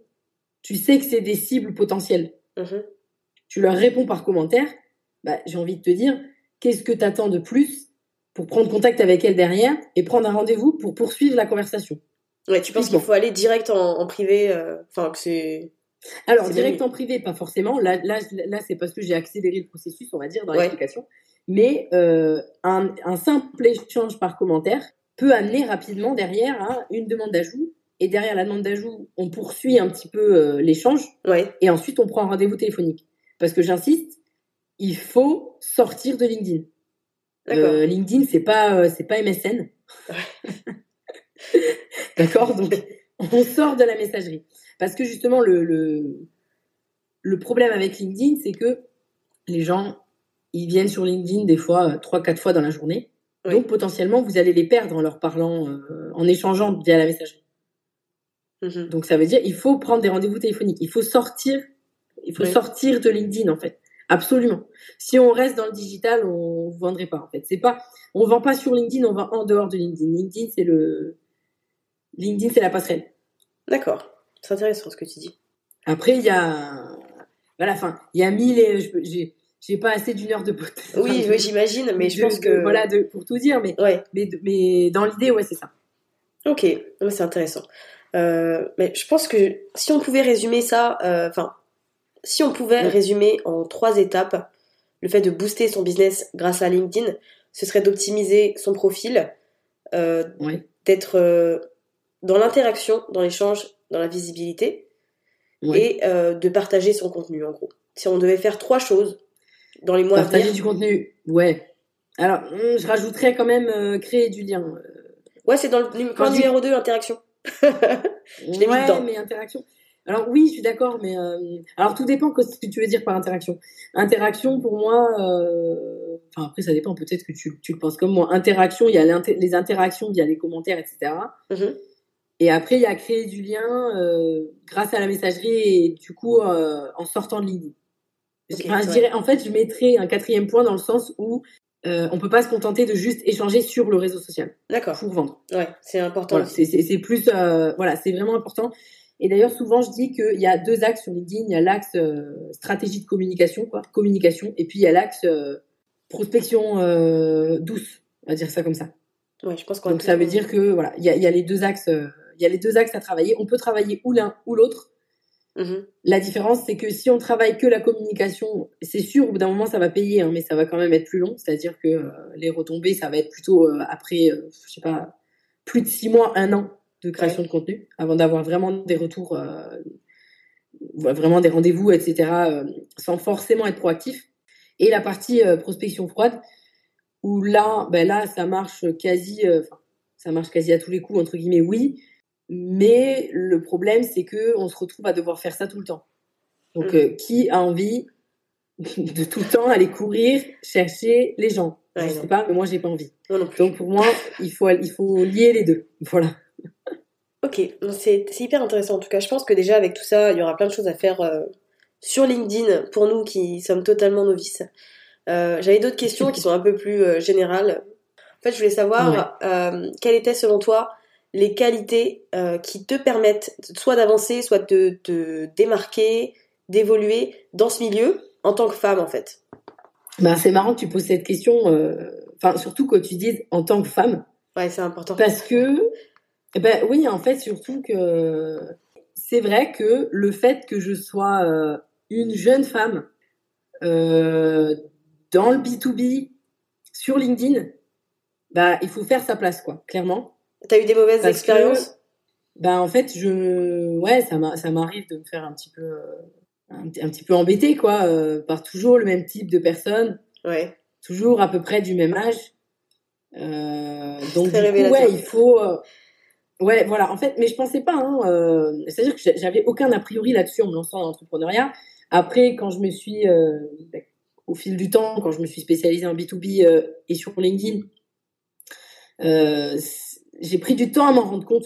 Puis au bout d'un moment, quand ça faisait plusieurs fois, je me suis dit non mais attends, euh, en fait le problème c'est parce que euh, bah, t'es jeune et t'es t'es une femme. Donc en fait euh, voilà. Donc oui, il y a, il y a eu des, il y a eu, il y en aura toujours euh, des difficultés par rapport à ça. C'est dommage, voilà. Moi je trouve ça dommage en 2020 euh, d'être encore d'être encore à ce point-là. Je pense que le fait d'être jeune, ça accentue encore plus le truc parce que ben t'as, euh, je vais l'appeler comme ça, des vieux de la vieille qui Ouais. veulent, euh, qui pensent qu'ils peuvent t'apprendre la vie, quoi, et que toi tu connais rien, euh, tu connais rien, et du coup euh, il faut aussi, voilà, au début c'est un peu compliqué de gagner en légitimité. Je pense qu'aujourd'hui j'ai gagné en légitimité, donc du coup j'ai un petit peu moins à faire à ça, mais au début c'est, au début c'était compliqué, quoi. Je, je me faisais attaquer sur LinkedIn, quoi. J'ai dû bloquer certaines personnes. Donc de là, de là à bloquer, ça va loin quand même. Bah ouais. Mais euh, Parfois, c'est nécessaire pour, euh, pour être dans un environnement qui, qui te convienne, quoi. exactement, ouais, c'est ça. C'était pas parce que j'étais, j'étais pas dans le dialogue, mais c'est juste que j'avais pas besoin de ça à ce moment-là et que, Ouais. que c'est bon, quoi. Moi, je reste focus sur mon objectif. euh, tu m'aimes pas, c'est pas grave, quoi. Je passe à autre chose. mais ça m'est arrivé aussi, par contre. Alors, ce qui est marrant, c'est que, enfin, ce qui est marrant, ça m'arrive sur LinkedIn, mais ça m'arrive aussi euh, en vrai dans les soirées réseau. J'étais à, j'étais à une soirée euh, où j'ai été invitée euh, par quelqu'un qui a un réseau d'entrepreneurs. Mhm. Et en fait, il y avait, euh, ça c'est c'est souvent le cas, il y a des sessions pitch. Donc on devait tous pitcher notre, ben voilà, notre activité. Et c'était des groupes de quatre personnes. J'avais, j'étais la seule fille, il y avait trois hommes en face de moi. Euh, et en fait, euh, ben, littéralement, euh, il y en a deux qui se sont jetés sur moi dès que j'ai commencé à pitcher. Pour reprendre absolument tout ce que je disais. C'est-à-dire, euh, voilà, euh, que en gros, ce que je disais, c'était de la merde, quoi. Enfin, concrètement, hein, euh, disons, disons-le clairement. Ouais. Et ce qui est marrant, c'est que, bah, alors moi, par contre, je me suis pas démontée. Hein. Moi, je suis pas comme ça. euh, C'est-à-dire que j'aurais pu. je- Mais après, mais ce qui est euh, mal là-dedans, c'est que, bah, manque de bol pour eux, ils sont tombés sur quelqu'un qui, euh, entre guillemets, qui a du cran, qui se laisse Ouais. pas marcher dessus. Mais je trouve ça euh, dégueulasse parce qu'il y en a plein qui l'auraient très très mal vécu ça. Ah ouais, c'est certain. de se c'est faire, certain. C'est certain. Enfin, je veux dire, ça, ça, ça démoralise, quoi. Ouais. Moi, ça m'a pas démoralisé. Mais ce qui est marrant, et ça, j'ai vachement apprécié, c'est que la troisième personne, le, le gars, le, le- le troisième gars, au moment où c'était à lui de pitcher, il m'a dit, alors d'abord, je voulais vous dire, il m'a dit à moi, il m'a dit, je voulais vous dire que vraiment, euh, j'ai apprécié que vous ne vous laissiez pas faire, même face à deux hommes comme ça. Et ils étaient en face, euh, ils étaient en face, hein, les deux, les deux qui m'avaient lynché là. Euh, donc euh, c'est, ça m'a fait plaisir parce Ouais, que ben voilà, tous les hommes ne sont pas les mêmes. Hein. De toute façon, j'ai absolument pas de, de préjugés là-dessus d'ailleurs. Mhm. Mais bon, oui, voilà. Donc c'est marrant que tu poses cette question sur euh, le, en tant que femme de, ça, du coup, oui, ça, ça joue quand même, euh, ça, ça joue sur certaines choses. Et le fait que je sois jeune encore plus, parce que je pense que typiquement, euh, ben voilà, ça, ça doit les, pas, j'imagine que ça doit les titiller un peu que qu'une gamine de 27 ans, je les imagine bien dire ça, hein, qu'une gamine de 27 ans vienne un petit peu sur leur terrain, euh, voilà. Alors que moi, en plus, je suis absolument pas dans une, euh, je suis un petit peu concurrent friendly, j'aime bien le dire, comme, Oui. le dire comme ça. Je, je vois pas le mal, euh, j'estime qu'il y en a pour tout le monde. Et c'est bien, on a le même état d'esprit. Exactement. Il y a pas, euh, c'est pas une pizza qu'on coupe en 20 quoi. Enfin, tu vois. Et chacun sa part. Non, c'est, euh, il y en a, euh, il y, en a des. Enfin voilà. C'est comme l'air qu'on respire, tout le monde en respire. Donc euh, Exactement. Écoute, c'est très bien. J'en avais parlé dans, dans monde. podcast sur l'abondance. Je suis trop contente que tu aies les mêmes références, tu vois, ça me, ah ben voilà. ça me fait plaisir. Parfait. Je vais te Non, en plus j'écoute tes podcasts, mais j'ai pas écouté, euh, j'ai pas écouté les, les derniers. Eh ben, écoute, euh, quand on Ben, aura ce temps. sera l'occasion. Ouais. En tout cas, on on a, on a les mêmes références, donc ça me fait plaisir. Euh, en ce moment, ça marche bien pour toi. Je le vois parce que je te suis sur le réseau. J'aime bien suivre ton petit quotidien, etc. Qu'est-ce qui, selon toi, dans ton attitude, dans ton mindset, a fait que bah, ces derniers mois, tout s'est un peu accéléré pour toi et que ton activité a en quelque sorte décollé? Est-ce que tu as changé une chose dit. ou... Bon, alors déjà, euh, à partir du moment où je suis passée de community manager à, euh, ouais, je sais pas comment expliquer. Je sais même pas. J'aime pas me dire coach parce que je suis pas coach. Euh, je sais pas. euh, ouais, je fais de l'accompagnement et de la formation, mais euh, bon, depuis que je fais de l'accompagnement, déjà. Là, t'as pas un terme pour te définir. Tu t'arrives pas à mettre un, t'arrives pas à mettre un. Non, j'ai un- pas. Ouais, ça par contre, j'ai pas, tu vois. C'est euh, ouais, je suis consultante en communication digitale, spécialiste LinkedIn, Mhm. mais euh, je peux pas dire que je suis coach parce que bah non, c'est pas vrai. J'ai pas Ouais. de diplôme de coach, donc non, je ne suis pas coach. Même si euh, bah, c'est du coaching en fait hein, que je fais. Ouais, Quand je fais de l'accompagnement, c'est ouais. du coaching que je fais. Mais voilà, je me définis pas en tant que coach parce que bah, j'ai pas, j'ai pas le diplôme entre guillemets. Donc ouais, au niveau du, voilà, je dis que je suis consultante en communication digitale, spécialiste LinkedIn. Maintenant, euh, je sais pas, peut-être qu'un jour je trouverai un terme pour mon activité, mais euh, j'ai pas de terme vraiment. Bon, ce qui est pas trop dérangeant parce qu'au final, quand j'explique euh, très rapidement en quelques mots ce que je fais, Mhm. peu importe que je sois consultante en communication digitale ou coach, euh, bref, euh, les gens comprennent, comprennent ce que je fais, donc c'est essentiel. Mais déjà, le fait d'avoir un positionnement clair, ça, ça a particulièrement changé les choses Ouais. assez, assez rapidement. C'est-à-dire que je me souviens hein, très bien, euh, au début, j'avais un discours qui était pas au point parce que j'avais un positionnement qui était pas clair. Donc, Mhm. quand je me présentais dans les événements, etc., j'avais pas de retour. Et du jour au lendemain, mais franchement, c'est ce que j'ai fait, hein, du jour au lendemain, quand je me suis posée, d'ailleurs, euh, pour la petite anecdote, j'ai réussi à me repositionner et à trouver vraiment ce que je voulais faire en travaillant sur mon ikigai. Ah oui. Voilà. Donc, euh, C'est cool. l'ikigai, je pense que c'est un, en tout cas pour moi, ça a marché. Ouais. C'est un, un bon moyen aussi de, bah ouais, en fait, j'ai créé mon job sur mesure, tu vois. Et Ouais. je l'ai créé grâce à l'ikigai. Mais vraiment. J'ai, trouvé ce dans quoi j'étais bonne, entre guillemets, et ce que j'aimais faire. J'ai imbriqué les deux et ça fait mon métier aujourd'hui. Ni plus ni moins. Donc, quand j'ai changé mon discours, bah, ça a tout changé, en fait. Mais ça a tout changé. Les gens commençaient à m'appeler, les gens, donc, euh, déjà, j'ai senti qu'il y avait des choses qui se passaient. Après, oui, le fait que, euh, bah, je suis, je suis positive, tu vois. Je pense Mhm. que j'ai, ouais, tu parles de mindset, mais je pense que j'ai le bon mindset. Donc, ce qui fait que, mais ça, on a une, je sais pas, je, je sais pas, mais on a une sorte d'aura un peu autour de nous quand on est, euh, tu vois, quand, quand on est positif, qu'on a le bon mindset. Je pense qu'on attire les gens, euh, on attire les gens à nous, quoi. C'est vrai. En plus, en plus, moi, je fais de l'accompagnement, donc euh, typiquement, euh, si je tire la gueule, euh, Ah, C'est sûr que Voilà. c'est pas top. euh, ouais. ça va pas le Pas top pour l'image. Et d'ailleurs, souvent, mes, mes clients me disent que ce qu'ils apprécient aussi au-delà de, de l'expertise que je leur apporte, c'est le fait que voilà, je les rebooste, tu vois. Je, Mhm. suis- je suis là pour les accompagner, je suis là, et du coup, je leur transmets ce fameux bon mindset. Donc, je pense qu'ils m'aident autant dans mon métier d'accompagnatrice, si on veut, et aussi moi pour me développer. Après, sinon, les qualités, franchement, euh, je saurais pas te dire exactement quoi. C'est vrai que c'est un peu, euh, j'ai l'impression que c'est, c'est étonnant, hein, mais j'ai l'impression que c'est imperceptible, quoi. Je sais pas, il y a un truc qui se passe. Il y a un truc de, je sais pas, de magique, je sais pas quoi. Alors oui, Ouais, J'aime bien ta vision alors, du truc. tout, tout n'est pas magique parce que je bosse, tu vois. Oui. Ça, ça c'est certain, oui. je peux pas mentir, je peux pas dire non. Je, Je le vois, je confirme. je le vois. Je, je bosse vraiment pour que ça arrive. Mais le fait, euh, je sais pas, le mindset d'y croire et de d'aller au bout des choses, d'être régulier, d'être tenace dans, dans ce qu'on veut, de savoir ce qu'on veut, quoi. De savoir où on va. Ben, on peut, alors c'est hyper bateau ce que je vais dire, mais genre, on peut déplacer des montagnes, mais c'est vrai. Ouais, c'est totalement vrai. Non, c'est c'est vrai. C'est ce que je ressens aussi. Ouais. Donc, ouais, je saurais pas te définir exactement par quel mot, mais tu vois, il y a quelque chose qui. euh, C'est le, le feeling entrepreneurial peut-être. Ouais, voilà, c'est ça. Puis je pense aussi que quand on est en phase avec ce qu'on fait, Oui, ça aide euh, beaucoup. bah, c'est vrai que ça, voilà, ça aide énormément. Ouais.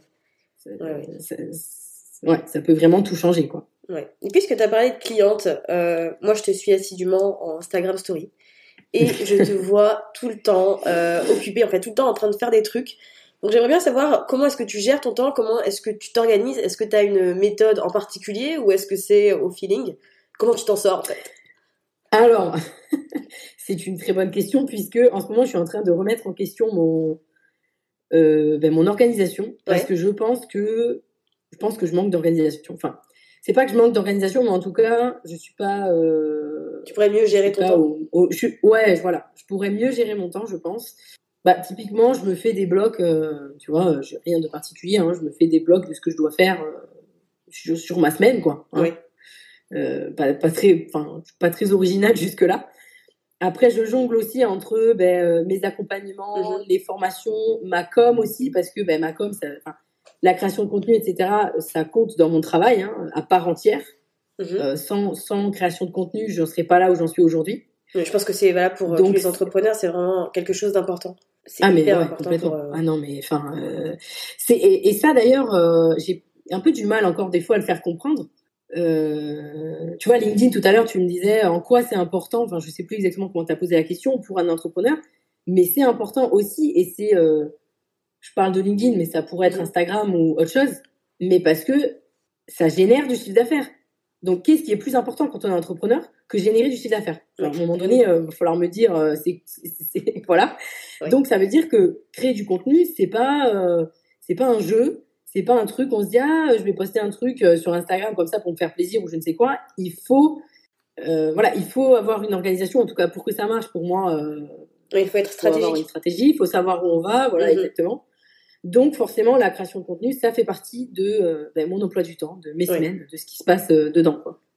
Bon, je sais qu'en tant qu'entrepreneur, t'as pas une journée type, mais je voulais quand même te poser la question à quoi ça ressemble euh, une journée avec Pauline Sarda? Alors une journée avec Pauline Sarda, c'est ouais, c'est compliqué de te dire une journée. Ouais, je sais, je sais. sur deux, ouais, une journée, c'est chaud.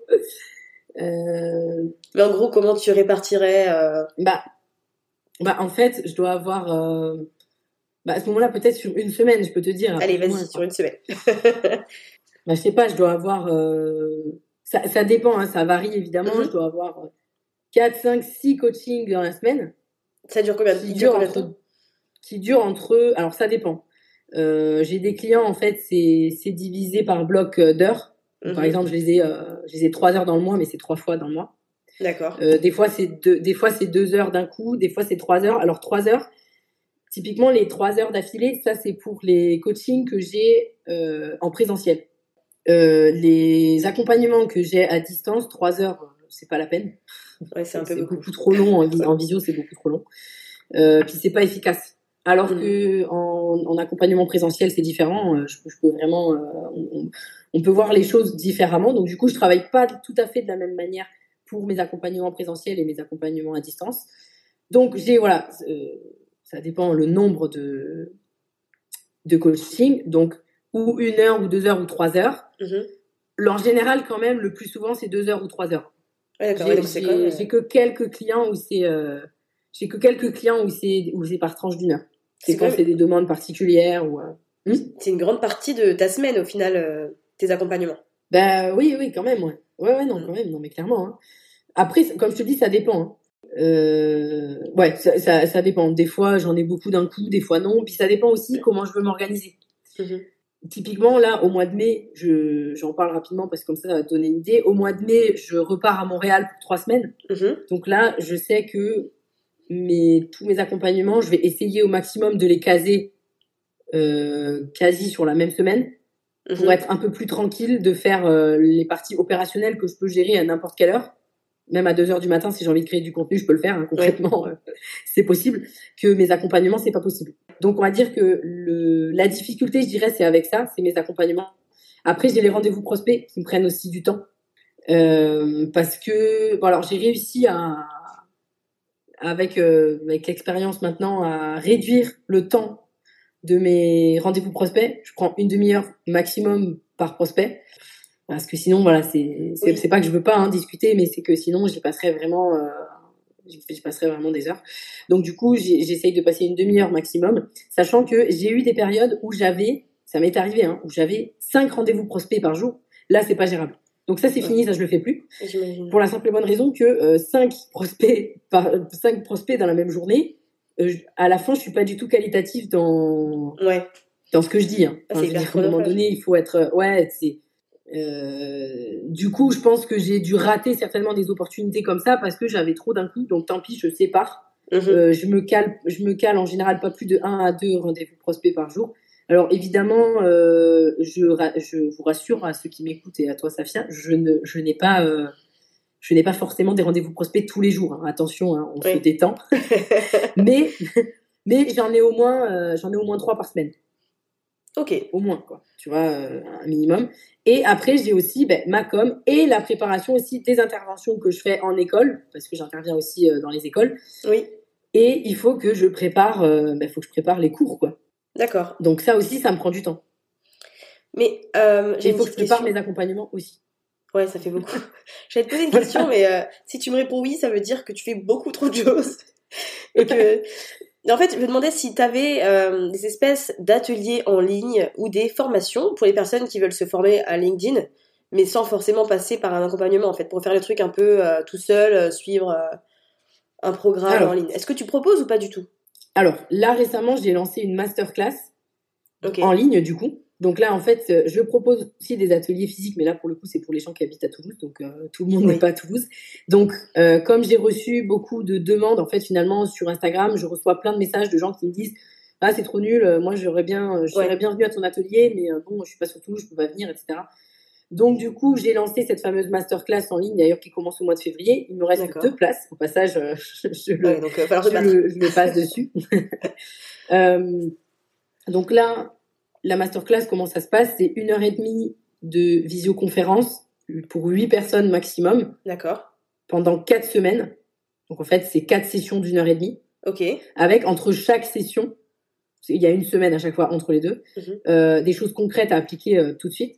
Ok. Donc là, pour l'instant, c'est ça que j'ai mis en place pour, euh, bah, pour que les gens qui, qui ne sont pas sur Toulouse puissent accéder aussi à mes services.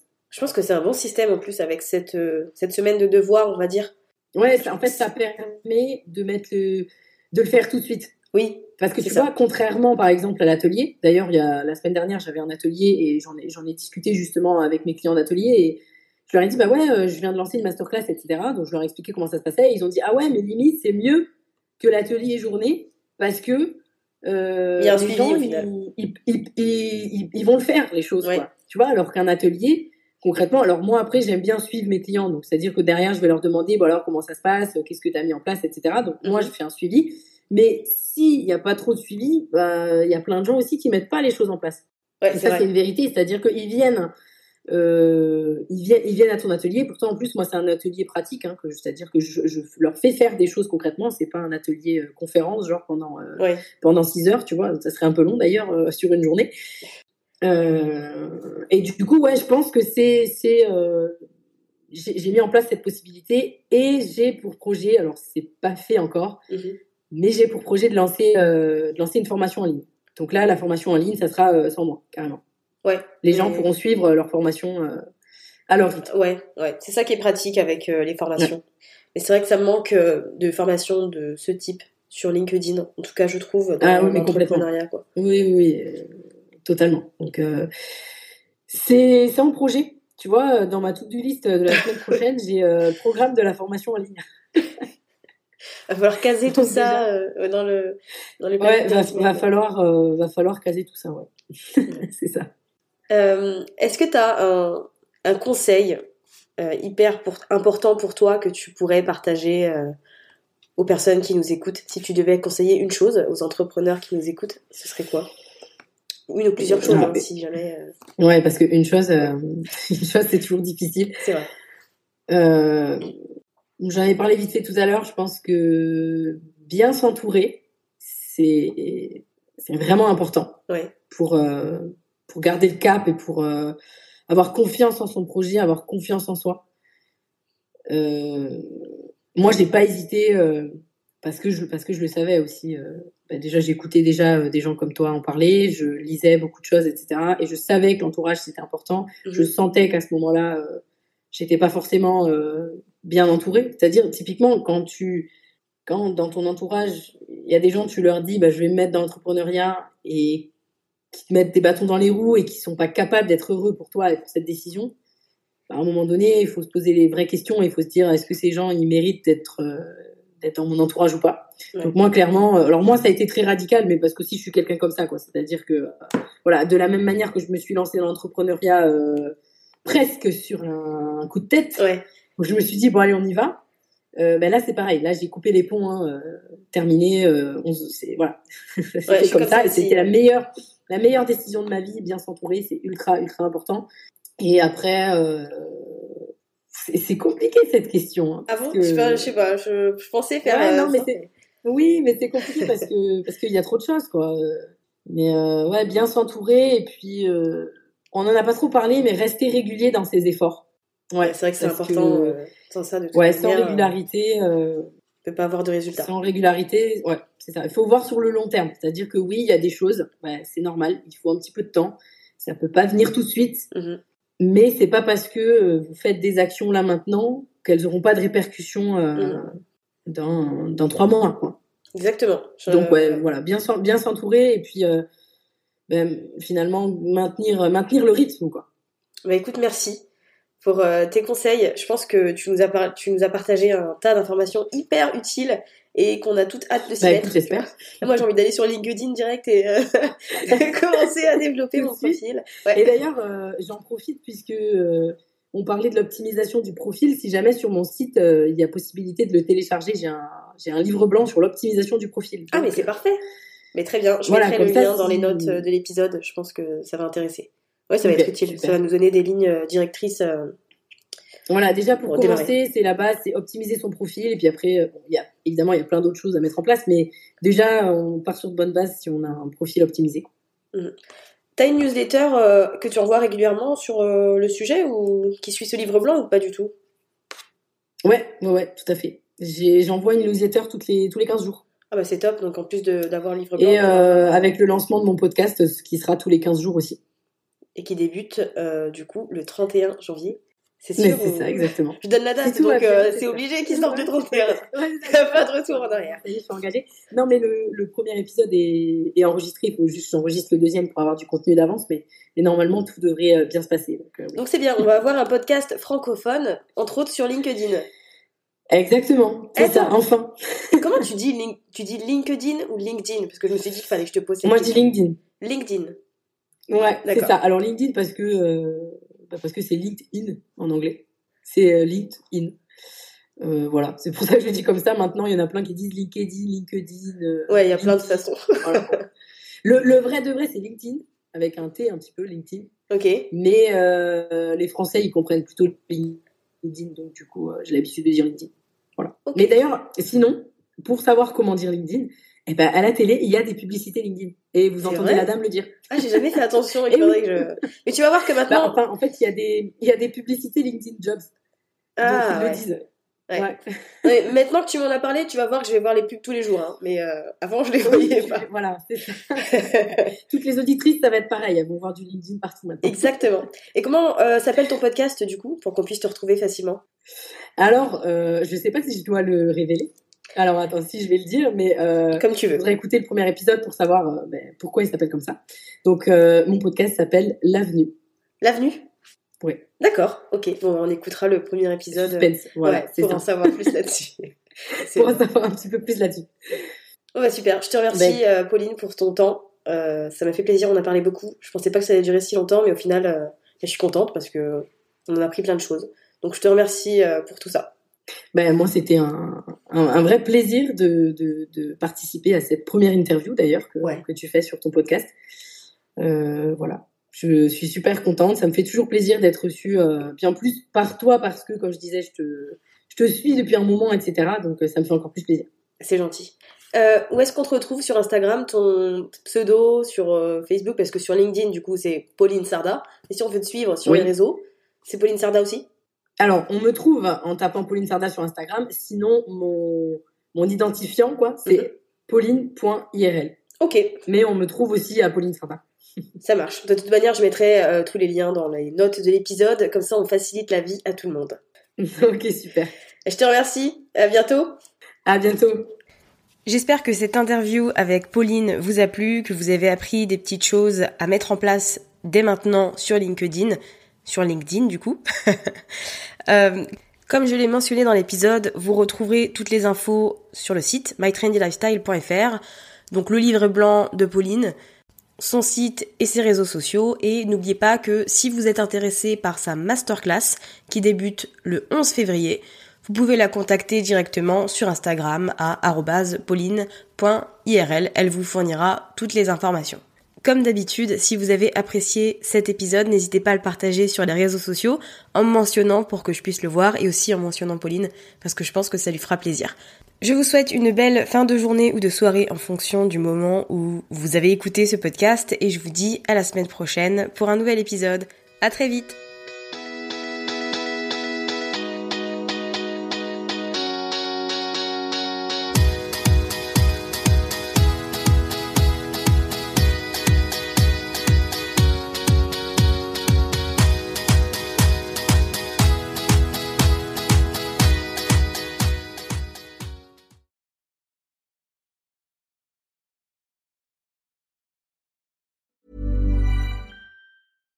Even when we're on a budget, we still deserve nice things.